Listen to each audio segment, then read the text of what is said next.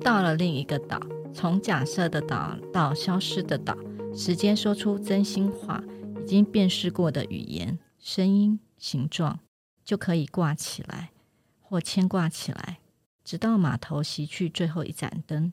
然而，你知道，全部的黑暗是绝无可能的，就像完整的自我或沥干的某一种称之为爱。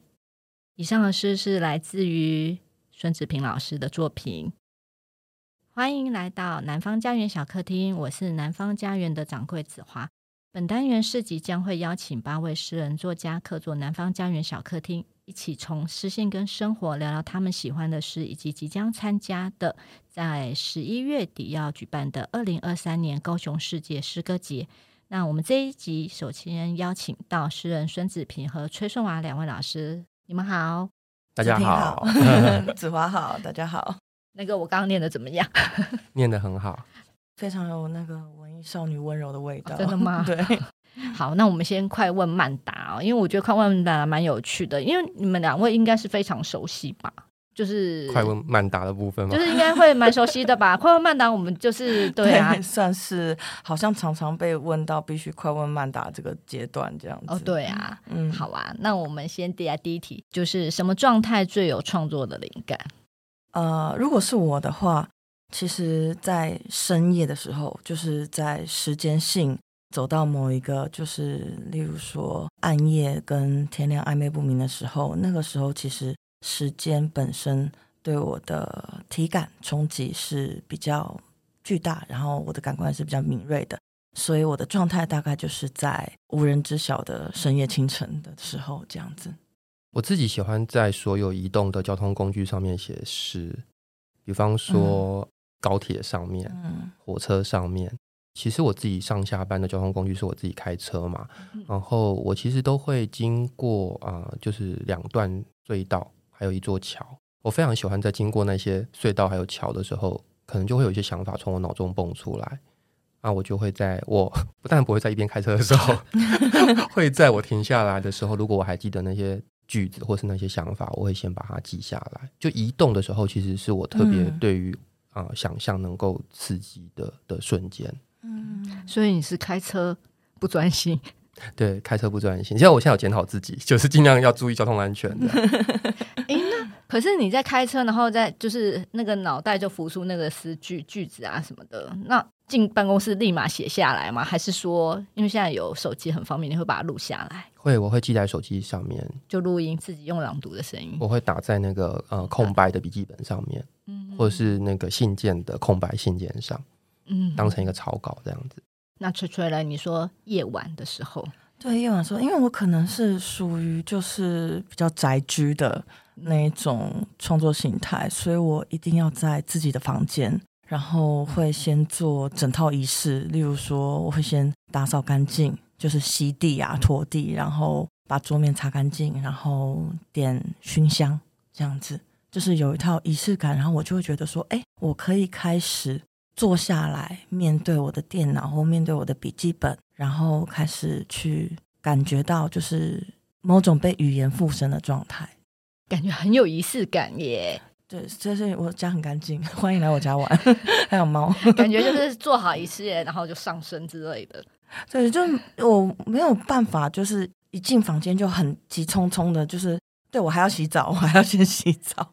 对，就是不管是写工作的稿子也好，或者是写诗，或者是写嗯创自己的创作也好，就是嗯，我觉得就是有一个静谧而清洁的闭密空间，对我来讲是必要的。这样，嗯哼。等一下，我还会再把这一题延伸来问，就是等一下再来问，就是因为你们也有不止写诗，有写散文。然后，其实我比较好奇，就是在写诗跟写散文的状态。那我们等下再来问。那第二题想要问就是写诗的时候不能没有什么？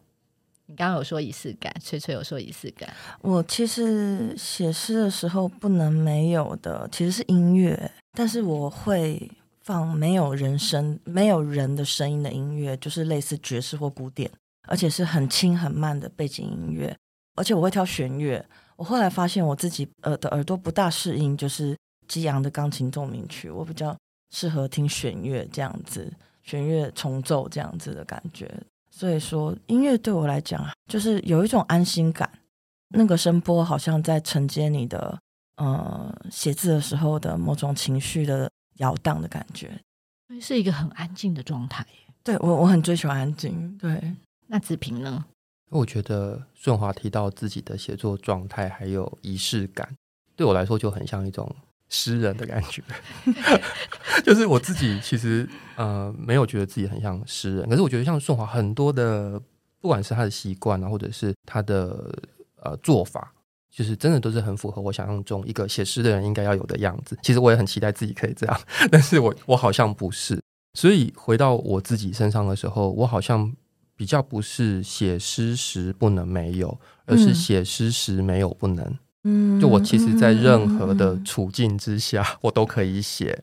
我可以在那个车站很脏乱或是很混乱的人声杂沓的一个小台子上，我就是有一个自己的电脑，我也可以就是写作，或是我可以写字，或是在高铁上面，我最喜欢在高铁上面写，因为高铁上那个上网很不方便嘛，所以他会强迫你。断绝网络联系，你就这是强迫自己回到一个自己内在的空间。嗯，所以我在上面写作的效率往往非常的好。哇，然后还有像各式各样奇怪的，像飞机上面啊，或者是移动的船上面，我也试过在移动的船上面写专栏，效果也非常好，因为电脑快没电了，所以就会很快要把那个东西写完。而且你不会晕船，对，所以其实不会晕船，不会晕机，不会晕车。对，所以对比较难的应该是是进进入那个写作状态。可是，一旦是进入那个写作状态的时候，其实就没有不能，在任何奇奇怪怪的地方，我都可以写。这样，嗯。可是刚刚听起来好像都是交通工具啊。对，你只有在那个脚踏车上不能写吧？因为 你真的没有另外手，没有手，开车也不行啊。可是他开车可以想，可以想，可以录啊，对啊，录的，开车可以想，嗯，还蛮有趣的哎。所以其实这好像听起来又好像跟工作有关吧？好像是在你现实的工作。也不能说现实的工作吧，因为感觉写诗是一个比较像刚刚顺华讲的，就是诗人的一个感觉的状态。那子平比较像是那种现实工作里头之外，就是去挪出一点点时间来创作。对，我觉得跟现实工作应该也有关。嗯、就我毕竟不是一个呃自由工作者，所以我就是也只能有一些破碎的时间可以利用。嗯，那至于我是一个呃无业游民，所以我有大把时间可以来拖地。那第三题想要问，第一本买的诗集是哪一本？还记得吗？我想了很久，我想起来了，是我大学还是高中的时候，我买的第一本诗集是金向海的《沿海岸线真有》。为什么？为什么呢？那时候其实根本不懂诗是什么，也对所谓的现代诗只有一点点懵懂的的接触而已。可是就觉得说，哎，我应该要买一本诗集，然后它刚好就放在嗯书店的书架上。然后就记得我听过金向海这个名字，然后就把它拿了下来，这样子。我以为这一题你会讲下雨的诗集哦，但我下雨的诗集是很晚才买，然后很晚才收这样子。嗯、对，因为比较晚接触，真的下雨的诗集比较晚接触一点点。那子平啊，看到这个题目的时候我就傻住，我想我真的想不起来我买的第一本诗集是什么哎，可是我大概是从嗯，也许十四五岁。到十七八岁这中间开始比较没有规律的读诗集，其实那时候对我来说读最多的的文类可能并不是诗，虽然我最早开始写的文类是诗，那所以那时候会接触到的诗集，我现在没有办法判断是哪一本，可是，在那个青春期买的诗集，可能像呃席慕容啊、余光中啊、北岛。嗯嗯，等等，好像都是在那个时候买，但我自己印象会更深刻。反正好像不是那个阶段买的诗集，会是在上了大学之后，自己好像很有意思，就是对诗这个文类有更多的了解。然后我到书店去，我主动的去搜寻到一些我想要读的诗，那就在那时候买了，比如像啊罗志成啊、夏雨、红红等等，那那些诗也都陪我到现在，所以我在。家里面很混乱的家里面没有办法像那个顺华那么整齐干净的家里面。我家很小，我 所以很容易打扫。哦，我就有一个很混乱的书架，但是我会把我所有的诗集都放在那个一个非常容易找到的区域。他们是专门的独立的柜，对对对，独立的家，对对。所以我就还是集中在那边。从青少年一直到现在，包括大学的时候自己买的那些都还放在一起，他们都有团圆这样。你看，从书柜的摆放就知道两位都是诗人。其实我记得我有吹吹有两本诗集，嗯、然后呢，你知道我要采访你这一次，我扯不？后来我才发现，我从我家里到我公司，然后我觉得我的书都没有分文类。整个我就是整个每次要找书都是从头这样子。我的书架是因为都是我自己手定的，因为买的太贵，一般现成太贵了，我都是买批木材来定，然后就有三座书架，然后就分日本文学、华文文学、欧美文学，还有诗集，这样比较好找。对，我只有分签名区跟 其他。好，那第四题，如果要带一本诗集旅行，会带哪一本？然后以及想去哪个地方？呃，如果是带一本诗集旅行的话，我一定会带这一本。当然不是每一次，可是每一次去旅行的时候，我都会想起这本诗集。这个诗集是红红的，在旅行中回忆上一次旅行。因为这题目太适合 旅行这件事情了。然后我们总是在旅行中回应上一次旅行。那会想去哪个地方呢？有很多地方我都想去，去过的地方我也想去，没去过的地方我也想去。那下一个我很我会很想去的地方可能是香港。因为香港变化很多，呃，会我会还蛮挂念它的，我会还希望，因为我上一次去大概是在抗争运动的下半年，我是二零一九年的十二月，其实有再去到一次。那呃，二零二零年之后，我想香港一定又完全变成一个完全不一样的的的表情，所以我就还蛮想再去看一下他现在的的样子。那崔崔呢？如果是我的话，其实我第一个浮现的是。还蛮新的一本诗集，就是夏雨的《罗曼史作为顿悟》。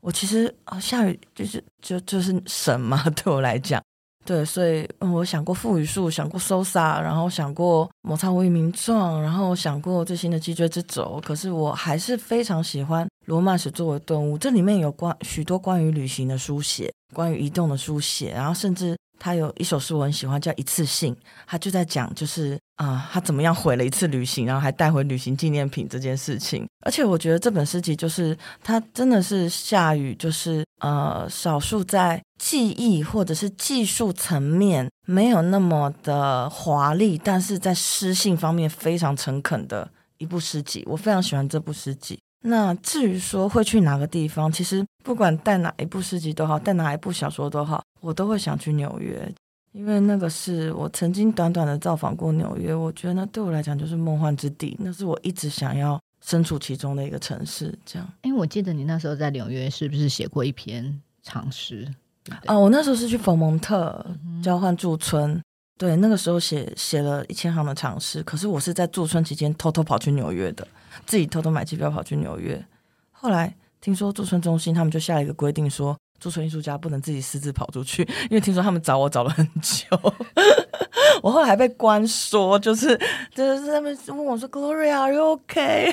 Are you fine? Are you fine with all this that？” 这样子一直问我这样，我说：“I'm okay. I'm going. I went to New York. I have fun fun。”这样子，所以驻村是不能离开那个地方。对，我不知道这件事情啊，我也没有在屌他。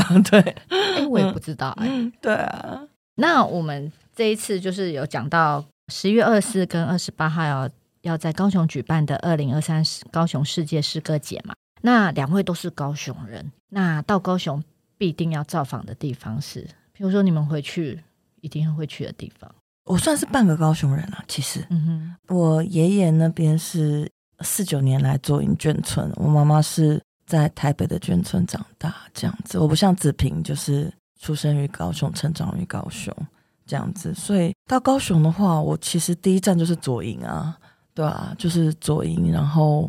嗯，其实我不喜欢莲池潭，莲池潭好热，对。但是就是左营那个地方，我就会觉得说，至少我会想在附近走一走，然后包括说建业新村，然后或者是跟一些朋友去吃那个酸菜白肉锅之类的，就是还是会对左营这两个字有一点眷，就是有一点就是从因为小时候常常回眷村过年，然后虽然那个眷村已经。被消灭掉，被彻底的消灭掉了。但是就是还是会有一种，就是好像我抵达了这地方，我抵达了这个地名，然后就会有一点眷恋这样子。呃，虽然 在顺华定义里面，我应该就是真正的高雄人，那爸爸妈妈都是在高雄出生，然后我自己也是在高雄出生长大。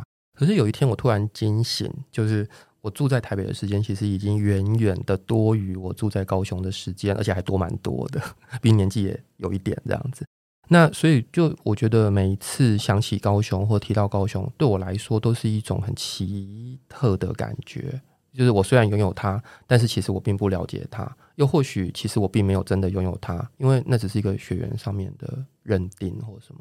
所以每一次回高雄，必定会造访的地方是我家，而且我常常连我家门口五百公尺外的超商都去不到。就我我回家的动线常常是非常线缩的，就是我家，然后我我家里面开的车子，他们会带我移动到一些地方去，去吃完饭之后又回到我家这样子，就两点一线。对对对，然后我家里面现在有一些小朋友啊，嗯、小朋友啊、呃、喜欢跟我玩，嗯、所以我就会花蛮多时间，就是跟他们有互动等等。嗯、所以真的最熟悉的地方其实就只有我家，而我甚至并没有拥有我家的钥匙，有一种很奇妙的感受。嗯。你这这经验蛮特别的，欸，我也没有我家的钥匙啊。啊，真的吗？对啊，哦，可我钥匙一大串，欸，你钥匙一大串超重的，然后说这是谁谁谁这样，这个就是人生的啊、呃、重量啊。对，真的诗人很会讲话。那我要问一下，就是你们对高雄这座城市的印象？嗯、呃，我觉得高雄对我来说就是一个很热的地方。这个热，就天气的热。当然也是人情的热，因为这样讲这样讲有点不好意思，但是我觉得我有一点点是躲避这样的热，而决定到台北来住下来。因为其实我从小就非常喜欢那种邻居互不相闻问的感觉。就是尽管如此，当我回到了那一个高雄的人际网络，然后我很像是一个被什么蛛网 马上被捕获那样子的一种猎物的感觉。即便如此，就是那样的。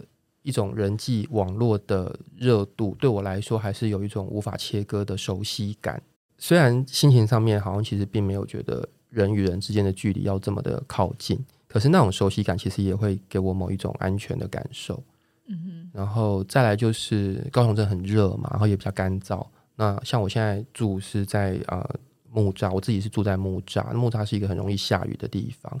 有时候真的觉得自己是一台没有办法被除湿的。的一个什么烂抹布还是什么的，可回到高雄去的时候，那个干燥感觉就就是差很多，所以我我就觉得那个自己的心情上应该是有点矛盾的吧，就是又渴望某一种比较疏离的感受，可是有时候那种粘稠甜蜜的感觉，其实也是给我有一种类似像童年一样的一种惆怅温暖的感觉。那有时候。我是非常喜欢那一种，就是一整天都下雨，一个月都下雨，我也没关系的那种感觉。可是有时候回到高雄，感受到某一种干燥晴朗，我也会觉得啊，对对对，其实这样的天空也是我想要的。嗯，那翠翠呢？对高雄，其实那大多是停留在我小时候，就是我爷爷，嗯、我爷爷很早就不在了啊、我奶奶还在的时候，就是呃，每年直直到持续我到我大学为止，都会一开始小时候是开车，那个八个小时的路途真的是。要人命，然后我还记得，就是在每一个休息站的时候传来的那种洗手间的气味，混合着食物的气味、汽车的煤油味，那种混合在一起的味道。所以我小时候其实非常不喜欢回高雄的，那对我们来讲就是一趟巨大的情绪折腾。因为我父亲在开车，他情绪不好；我母亲情绪也不好，然后我弟很吵 这样子，然后无所适从。我夹在中间无所适从，我连逃的空间都没有。然后直到回到。以前还没被拆除的眷村，那个眷村也是一个相当封闭的地方，没有路通往外面，没有路通往市区，只有整个眷村只有一个公园，还有两个防空洞。所以我对那个眷村的感觉就一直是，所有的房子都长得一模一样，然后每一家每一户都在红色的红漆的砖瓦的屋顶的天台上面晒着，就是干的跟饼干一样的棉被，那种感觉。对，所以。嗯，想起高雄的话，我其实常常会想起这些画面。那小时候觉得很痛苦、很折腾的部分，其实如果长大我体验的话，我一样会觉得很痛苦、很折腾。还好现在有了高铁这样子，但是我觉得那个旅途的过程对我来讲，高雄一直是在途中的。对，就是我始终没有抵达到这座城市，或者是这个地方，我称之为家的归属感。那我作为一个外地人，因为我很是道地的台北人，因为我觉得高雄刚刚子平说热，可是我是觉得蛮温暖的。就即便我只是去一个小吃摊吃东西，一个人，我也觉得那个就是空气还有那个氛围，那个感觉就是很舒服、很温暖。我觉得最好的就是它的天空，这个好大，就是一走出那个高铁站，你知道吗？就是你所有的东西，就是感觉没有被，就是那个台北的压迫感就没了。我说，我觉得高雄还蛮舒服的啦，这应该是作为一个外地人看高雄吧。那我们现在进入正题，刚刚有提到就是你们什么状态最有创作灵感吗？那因为两位聊的又不太一样，所以因为像崔崔跟子萍，你们不仅写是一些散文，那你怎么区分？因为为什么会问这一题？是因为呃，有些作者他可能就是也写小说、写散文或写诗，可是他有时候在写诗的时候，比较是他生活的一个片段嘛，譬如说可能在做菜或者在做什么的，其实比较少像崔崔这样子是，哎，我坐下来我就是要写这样子，他比较常常是可能在你生活的碎片里头。突然，哎，有个灵感，就像子萍这样子，所以我想要说，你们怎么是区分呢？嗯、我自己呃最早开始写的文类是诗，所以我就觉得诗这个文类对我来说有一种啊、呃、亲切感。这个亲切感或许对我而言也有点接近于核心的东西，也就是不管我写任何其他的文类，我觉得我应该有一种和是跟诗这个文类比较相关的。那我是从这个核长出。其他的枝芽或什么的，然后才去抵达别的东西。那可是就功能上来说，诗能够负载的功能跟散文能够负载的功能，其实还是是会有点不一样。那我觉得，呃，在写诗最好的诗作，其实诗作里面其实当然也可以包含叙事的功能，可是它最好的功能毕竟不是叙事。那散文它可以包含的叙事的功能，我我觉得应该是会远大于诗，就是写诗这个文类的时候我所能做到的。所以，当有一个啊、题材，或是有一个事件，我觉得我需要的叙事的部分是可能蛮浓重的时候，那我其实就会选择用散文这个文类去记述它。呃，换句话说，当有一个事件通过我，或有一段记忆通过我，而我要去捕捉它，那我能捕捉到的可能不是不只是事件这件事情，而是某一种更内在的情绪。或是某一些我希望他可以拥有开放性的想法的时候，也许那时候对我来说，我用诗来表现会是一个我觉得比较能够掌握好的方式，我就会选择去写诗。那翠翠呢？因为你后来跟南方合作，终于写了小说，是真的是就是很荣幸成为南方的作者群之一这样子。我想先问，就是这个补充有小说。家说他写诗是创作里的调剂，这句话其实让我蛮反感的。真的，对，我向来不觉得任何一种创作它可以当做一种调味品或者调剂品使用。我觉得我们对于自己的创作，无论是诗、小说、散文，或者是剧本等等等等的，甚至是绘画或者是雕塑，我们都必须用一种严肃的态度去看待，这是自己的创作，而且这个创作会在。现代文学上面发挥它的影响，对，我觉得就是，嗯，但是就回到我个人而言的话，我可能就是一开始我也是就是从诗开始练习起，就是诗已经变成就是一种，嗯，对我来讲，那不不仅是一种就是我创作的时候要选择的东西，那已经是一种我思考的时候我要选择怎么样的逻辑。去思考，我要选择诗的逻辑去思考，或是我要选择散文的逻辑去思考一件事情，然后把它表达出来。所以对我来讲，它等于是有点内植在身体里面的晶片这样的感觉。那刚刚有聊到就是自律嘛，就是接下来要聊的第二个问题，就是讲作家的日常。因为其实你们都有工作，比如说编辑、主持、采访。好像三两位都是对不对？都有做这些工作。子平比较忙啊，子平忙很多也，也没有，我只是看起来有在一个固定的轨道上面 工作，所以看起来好像忙很多。其实那个应该是不太一定。嗯，嗯，因为因为其实刚刚在快问慢答里头就有聊到说，其实你们还算是非常自律的创作者，哎，非常严谨的看待自己的创作这件事情。顺华应该比较是。我是吗？所以你有固定的，就是交出作品，然后质量都很好，然后你就是一直都还在写的这个路上。我觉得我离开很远，你没有离开轨道很混乱。我觉得你没有离开很远，你的轨道也没有很混乱。我觉得我们都是各自在，就像就像刚刚讲的轨道这个词，就是嗯，不管是子平或我或其他的创作者，我们其实都是在一个属于自己的星球上面、星轨上面运行的孤独的星球。对，我觉得是这样子的，创作者一定是孤独的，然后一定是遵循着某种就是自转的潮汐的周期这样子，只是那个周期可能是许多的未知与未可知，然后造成的。某些某些我不知道冥王星啊，或者是水逆之类的变化，这样子，我不觉得我自己是自律的人，我只是想要把我唯一，因为我觉得我是很无能的人，我唯一会做的事情就是写作，所以我只是想把这件事情做好，大概是这样而已。编辑一定会聊到作品嘛，聊到最近在写什么这样子，你会跟朋友聊吗？聊自己的创作吗？我有可以聊近况的朋友，所以就是聊近况的时候，可能也会聊到一点跟写作有关的的事情。但是我觉得我不算是自律的写作者，哎，我其实是把写作这件事情摆在没有那么前面的顺位上面。现在现阶段来说，或者是过去二十年来说，就是好像工作其实会变成第一顺位。所以时间上面，如果我需要的话，我会先把工作上面需要完成的事情先去完成它。那写作的话，就会是如果有交稿日期，那就才会是要赶快完成它。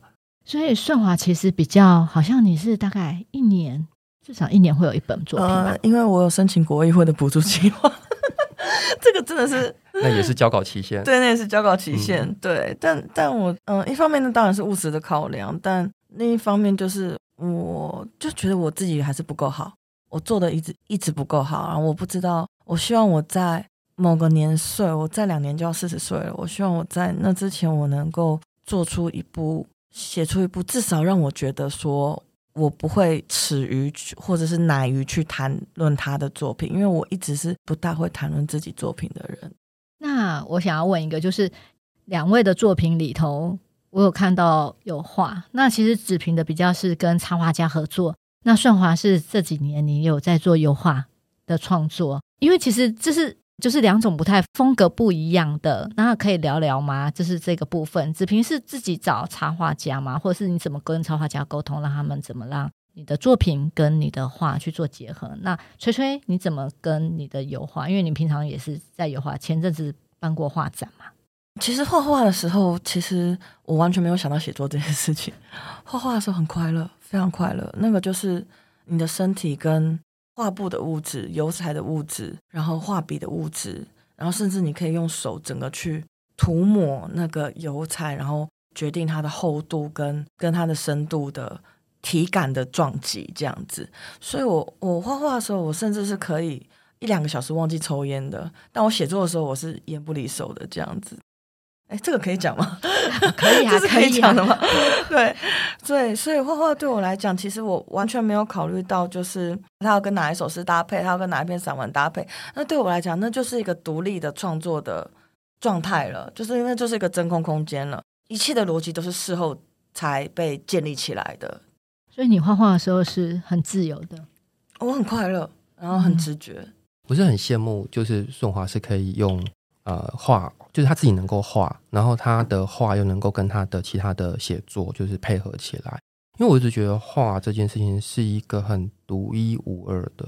当然，我们写作写下来的东西也是独一无二的。可是因为画，就刚如同顺华提到的物质这两件事，我觉得那个物质感是更强烈，而且更更被限制，就在那样一张的画布上面，或是在一张纸上面，然后你填满它，或是。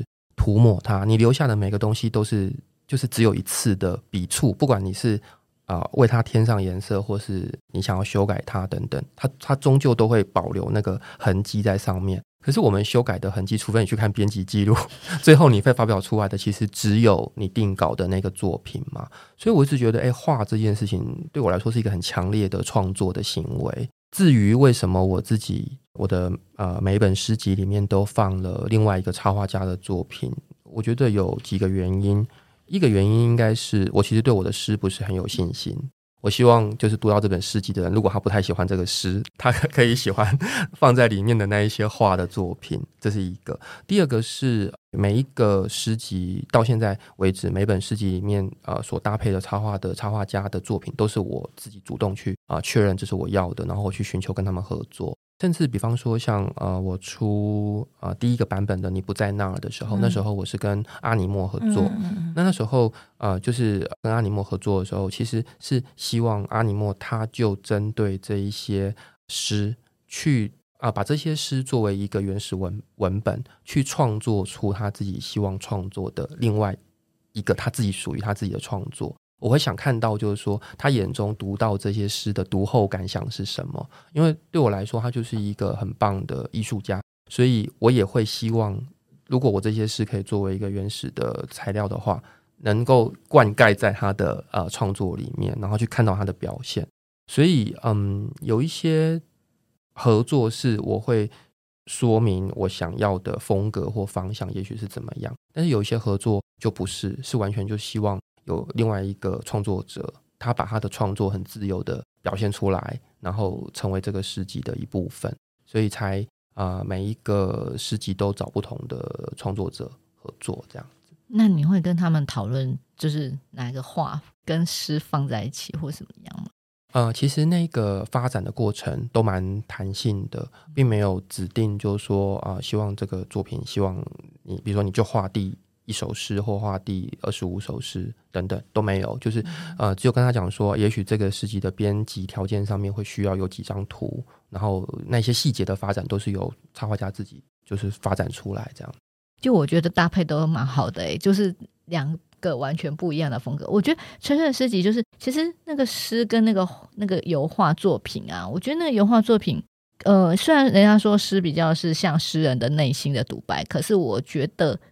油画的作品，那幅画其实更直接，是更直面到你的真正真正的底层里头去。就是我看到你的油画的作品是这样子，嗯、然后子平的，我会觉得啊天哪，那些插画都好可爱哦！就、嗯、对啊，真的好可爱哦。对啊，然后我就觉得说，哎、欸，其实那时候我刚刚一进来，我就说我可不可以问这个插画部分？因为我觉得，哎、欸，怎么会想要找这样的插画家合作，这样的搭配？那我再问下一个问题，就是说关于创作的启蒙，影响自己最深的诗人，这题真的好难，好难哦。对呀，对呀。诗人，这么来问，我换一个方法来问好了，就是你们在创作的时候，譬如说可能在写的时候，譬如说遇到一个瓶颈或什么样，就是说，嗯，可能你会喜欢特别去书架上拿起谁的诗来看，这样。我的话，我可以说小说家吗？可以啊，说。其实我最最喜欢的作家是萧红，那不仅仅是他的所写下来的文字，他也有写过诗，虽然写的就是很少，这样子产量很少，然后非常绝望的诗这样子。然后无论是在他的那个《伤逝节》，或者是《呼兰河传》，然后或者是第一本作品《生死场》里面，那其实他就是一个天才。那我我非非常着迷，就是我重看了好几次许鞍华的《黄金时代》，因为他就是在拍萧红这样子。对，然后虽然那个汤唯跟萧红的那个形象真的反差太大了，汤唯就是一个江南姑娘啊，然后萧红是一个东北女子这样子。可是就是我觉得他们的所演绎出来的萧红，她本身的她对于生命的态度，那种刚烈，然后决绝跟彻底的舍弃选择，以及。完全的有勇气去承担所有的代价，我觉得那个是对我来讲，那个是每当觉得自己懦弱的时候，我就会回想起的东西，就是他的作品给你的勇气，还有他的为，还有他的生，他的为人，他这一生。那子平呢？嗯，我觉得我所受到的启蒙应该是呃持续的，可能不是一次性的，就是可能并不是是呃我在某个关键，然后我读了什么人的作品，然后我就突然觉得啊。原来这是诗，或者是我找到了一个开关，点亮了我黑暗的房间，就是好像比较没有那样子的瞬间。可是是在我，即便是直到现在，那我在编辑工作上面，那我可能还是会读到新的作者写的新的作品，他们可能都还是会有让我那个眼睛一亮的瞬间。那他就是再一次在启蒙我在写作上面。可是在，呃，我觉得刚开始像呃顺华所说的那种练习写作的阶段上面，应该是有几个诗人的作品啊、呃，是我特别喜欢的。啊、呃，像刚刚提到的夏雨，然后红红，然后林雨，还有陈黎，那他们大概都是我在九一九九零年代，我自己念大学，我我九四年上大学，然后大概是在九四年、九五年、九六年这几年当中，我就接触到这些人的作品，然后我都非常非常的喜欢。那时候我读到的那些他们的作品，那种喜欢的程度是，反而不是是在我写诗的时候会浮现，是在我生命中的某一些时刻会浮现。那时候读到的那一些诗。就有一些关键的句子，比方说我在一个旅途停顿下来的休息站的时候，或是我在百货公司购物广场的一个什么柜台上，或是我在一个什么餐盘上面吃到什么东西的时候，会有那时候读到的触动我的那些句子，会突然从我脑中浮现出来。嗯嗯，那我想要再问一个，就是你们会就是看到喜欢的诗句会把它抄写下来吗？现在比较少人会抄写诗句吧。我会拍下来，我会拍下来，对，拍下来。譬如说，我们很常遇到的就是捷运公车，捷运公车上，对我也会拍。大多数可能我的品味并不是那么能接受，可是像是遇到子平的作品、杨家贤的作品，然后林雨的作品，我就会觉得好珍惜哦，那就是沙粒中闪闪发光的宝石，而路过的人完全没有发现这些。或者是他们很少去注目这些闪耀的光芒，这样子，我就会把他们拍下来。这样，我也会耶，因为我比较少搭捷运，所以 我很少有这样子可以遇见那个光芒的时刻。但是我自己读诗的时候，读到喜欢的，有时候我会很激动，想要跟朋友分享。可能其实现在拍下来传给朋友看，也是很快的一个方式。那、嗯嗯嗯、我自己不太会抄句子，而且我有一个怪癖，就是我不在书上面画线。嗯，嗯，我希望那个书读过之后是像没有被读过的样子。可是我们现在一一般编辑都有编辑病啊，就会画。对对，但我就不会，我，也不会，我也不会。嗯、我我宁愿它被翻烂，我也不想要它被画。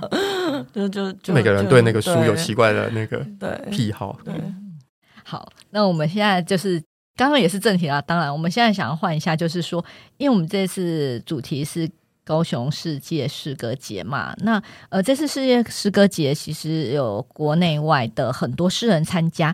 那这一次的主题叫做“诗与世界的距离”。那呃，想要问一下，就是说如何用诗跟国际沟通，或者是说诗如何展现关怀人类的世界的关怀，去倾听世界的声音呢？嗯、呃，我我觉得这个题目非常的难。啊、呃，就是说诗如何展现关怀，或者是展现对世界的关怀。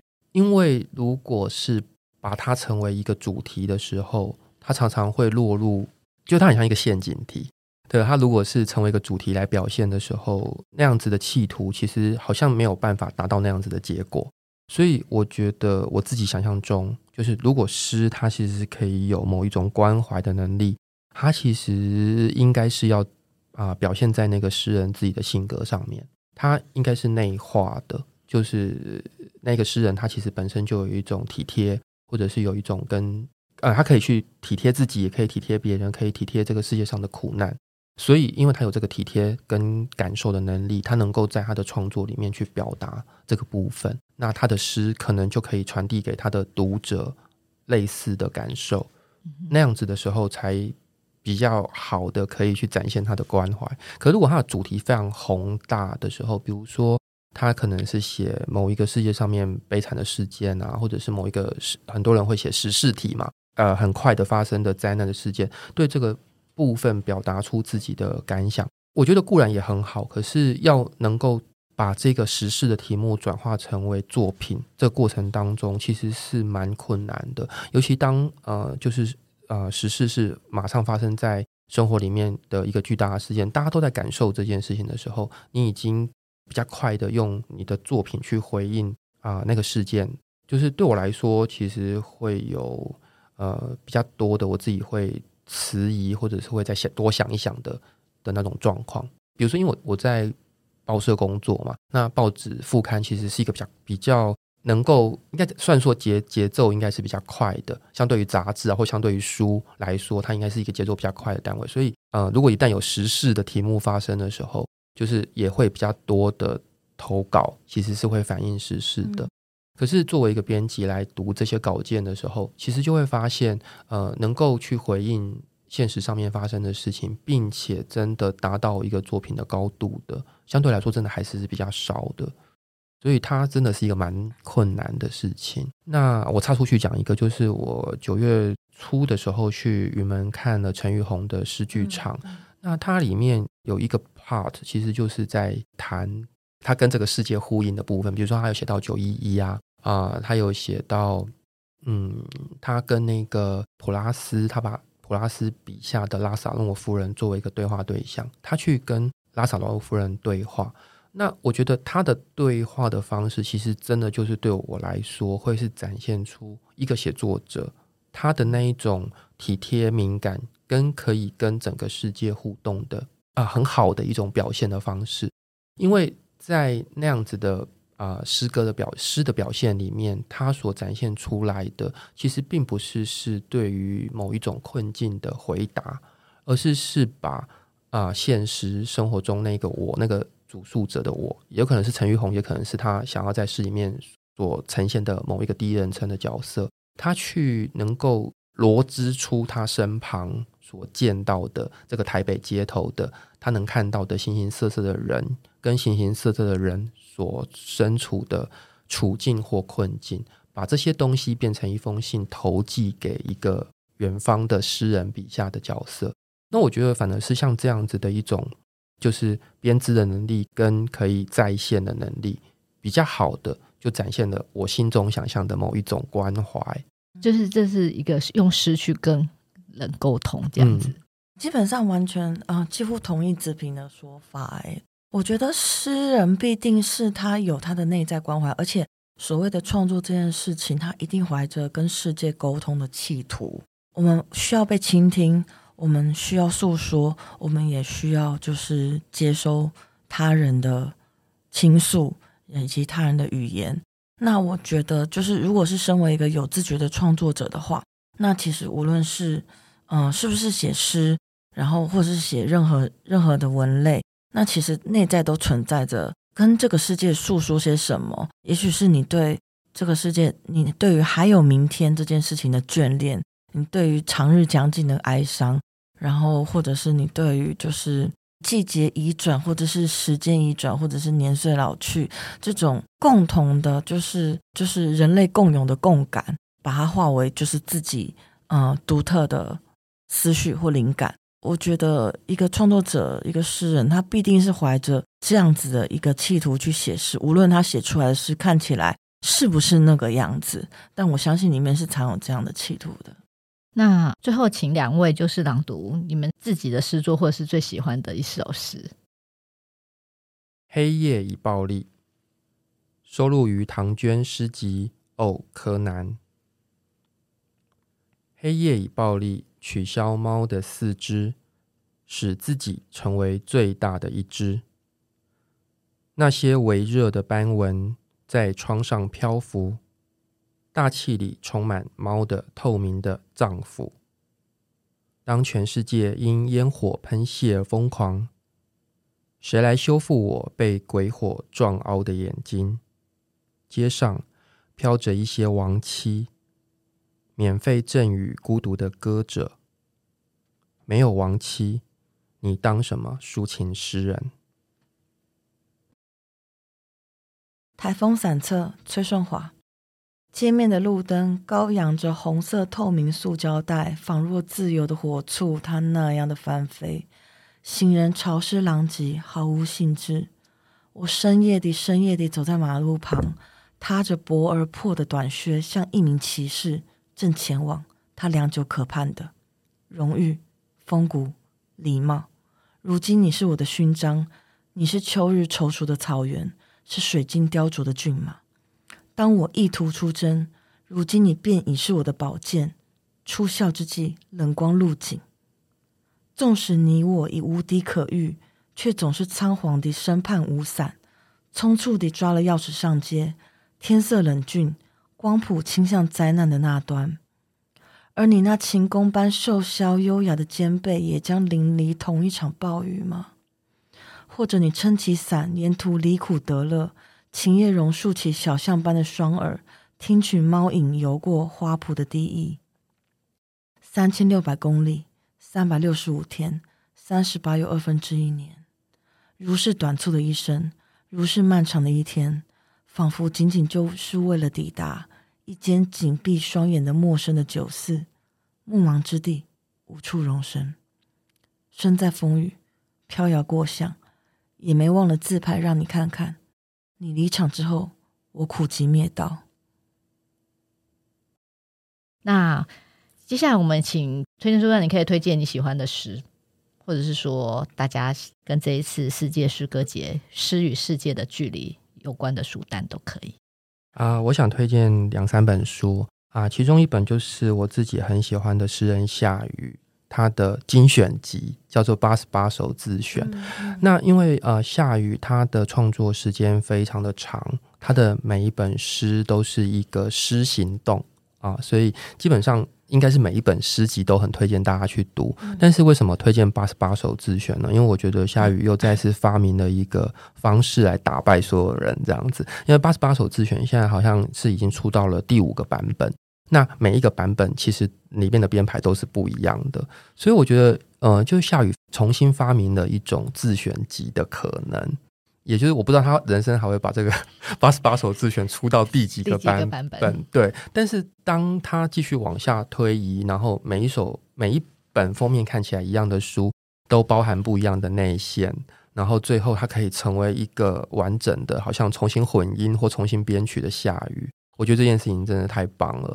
那而且因为有很多夏雨过去的诗集都绝版了嘛，所以你就可以在八十八首自选里面重新温习那些已经绝版的夏雨，我觉得是太划算的事情。还有就是，包括那个很不容易读的粉红色噪音，你也可以比较好的在八十八首自选里面真的读到了每一个字，这样子，嗯，这也是一个很有趣的体验，所以很推荐大家。那而且八十八首。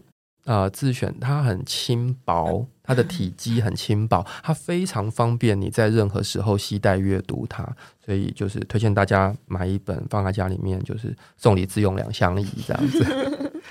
好，那另外我还推荐一本新的诗集，是我念的这个诗作哦，就我最近喜欢的诗作，它是唐娟的新的诗集，叫做《哦，柯南》。那这个诗集是唐娟大概五六年以来新的诗集。我也很喜欢唐娟的一个原因，是我觉得一个诗人很难重新发明自己。其实诗人就是要找寻的很很多时候，他要找寻的其实是自己的语言。他找到了自己的语言，从而确立了他自己的面目。那可是唐娟，他从早期最早最早他出《义气草》啊这些作品，跟他啊、后来出的作品，其实他有几个不同的转身的阶段。那我觉得一个作者，他可以为自己。不断的转身这件事情，就是一个值得鼓掌的事情。那哦，柯南这本最新的诗集里面，他除了有他就是呃改变面目，就是从那个金碧沟改变面目之后，他呃新的诗歌语言之外，我觉得他也透过他的诗去回应现在的诗歌困境。那能够呃就是思考诗歌诗歌困境，并且把它成为诗的创作，我觉得是很难的一件事情。所以推荐大家可以读一下哦，柯南。嗯，对，哦，柯南是双喜最近刚出的，九月刚出的。对对对对对，对。那吹呢？我刚其实脑中跑过很多很多书单，对，脑中跑过很多。那如果不是诗集的话，也可以，哦，可以啊。基本上想推荐第一本是陈慧的弟弟，嗯，对，就是香港的小说家陈慧。那基本上，其实我对香港是非常眷恋的。我相信我跟子平都有很多人是共同的香港朋友、编辑朋友、作家朋友。那其实我们对于就是嗯港台的命运，那以及就是我们对于文学能作为如何的，不仅是抗争，更是某种和解，或者是某种令人心之心之交瘁的呼告。那其实就是陈慧在嗯弟弟这一部长篇小说里，他借着就是一对姐弟的故事，然后去书写就是香港的过往的旧香港那些旧的空间、旧的店面、旧的住家、旧的建筑，甚至旧的针线那些生意、旧生意，然后一直到后来现在的香港，所以它不仅是一部就是。人的成长小说，它也是一部香港的成长小说，所以这是我想推荐的主要的一本，就是陈慧的弟弟这样子。再来的话，如果是诗的话，因为最近最近读诗 读的比较少，那我印象比较深的可能就是周幼生的《集合的掩体》。周幼生一直是一个非常特立独行的诗人，那我很高兴，就是我们都很乐见，就是他一直用他的，嗯、因为这本这本诗集是献给一个，我记得是神秘神秘主义学者，我有点忘记名字，西格什么的，对，他用诗去实践所谓的神秘学，以及他的哲学，以及他的。嗯，因为周幼生他基本上是一个学者，他是学者性格非常重的人。对，对，那可是他写诗的时候，我觉得他有他非常独特的割舍的美学。很多人写诗是用加法，可是他写诗就是一直在用像小刀一样，一直在用刀把赘肉割除的那种割裂的方式。那我觉得是刀刀见血的，大概是这样子。所以我先推荐这两本书。今天非常谢谢崔崔跟子萍。那以诗来倾听世界，向世界发声。二零二三高雄世界诗歌节于二零二三年十一月二十四号到二十八号在高雄举办，活动主题叫做“诗与世界的距离”。总计有来自德国、厄瓜多、西班牙、委内瑞拉、美国、秘鲁、埃及、日本、印度、韩国、马来西亚等十二个国家的诗人来参加。那还有就是。台湾来自台湾，就是有华文创作者、台文，还有客家、原住民等等四十多位台湾诗人参加。然后大会会推出很多呃非常精彩的活动，然后也会在高雄一些独立书店、文化空间还有校园各个地方举办朗读跟座谈。那欢迎大家一起来参加。那今天非常谢谢，就是子平跟顺华。南方家园小客厅固定每周四更新最新讯息，推荐南方家园脸书跟 IG。如果有任何想法，欢迎留言讨论。我们下期见，拜拜，拜拜，拜拜。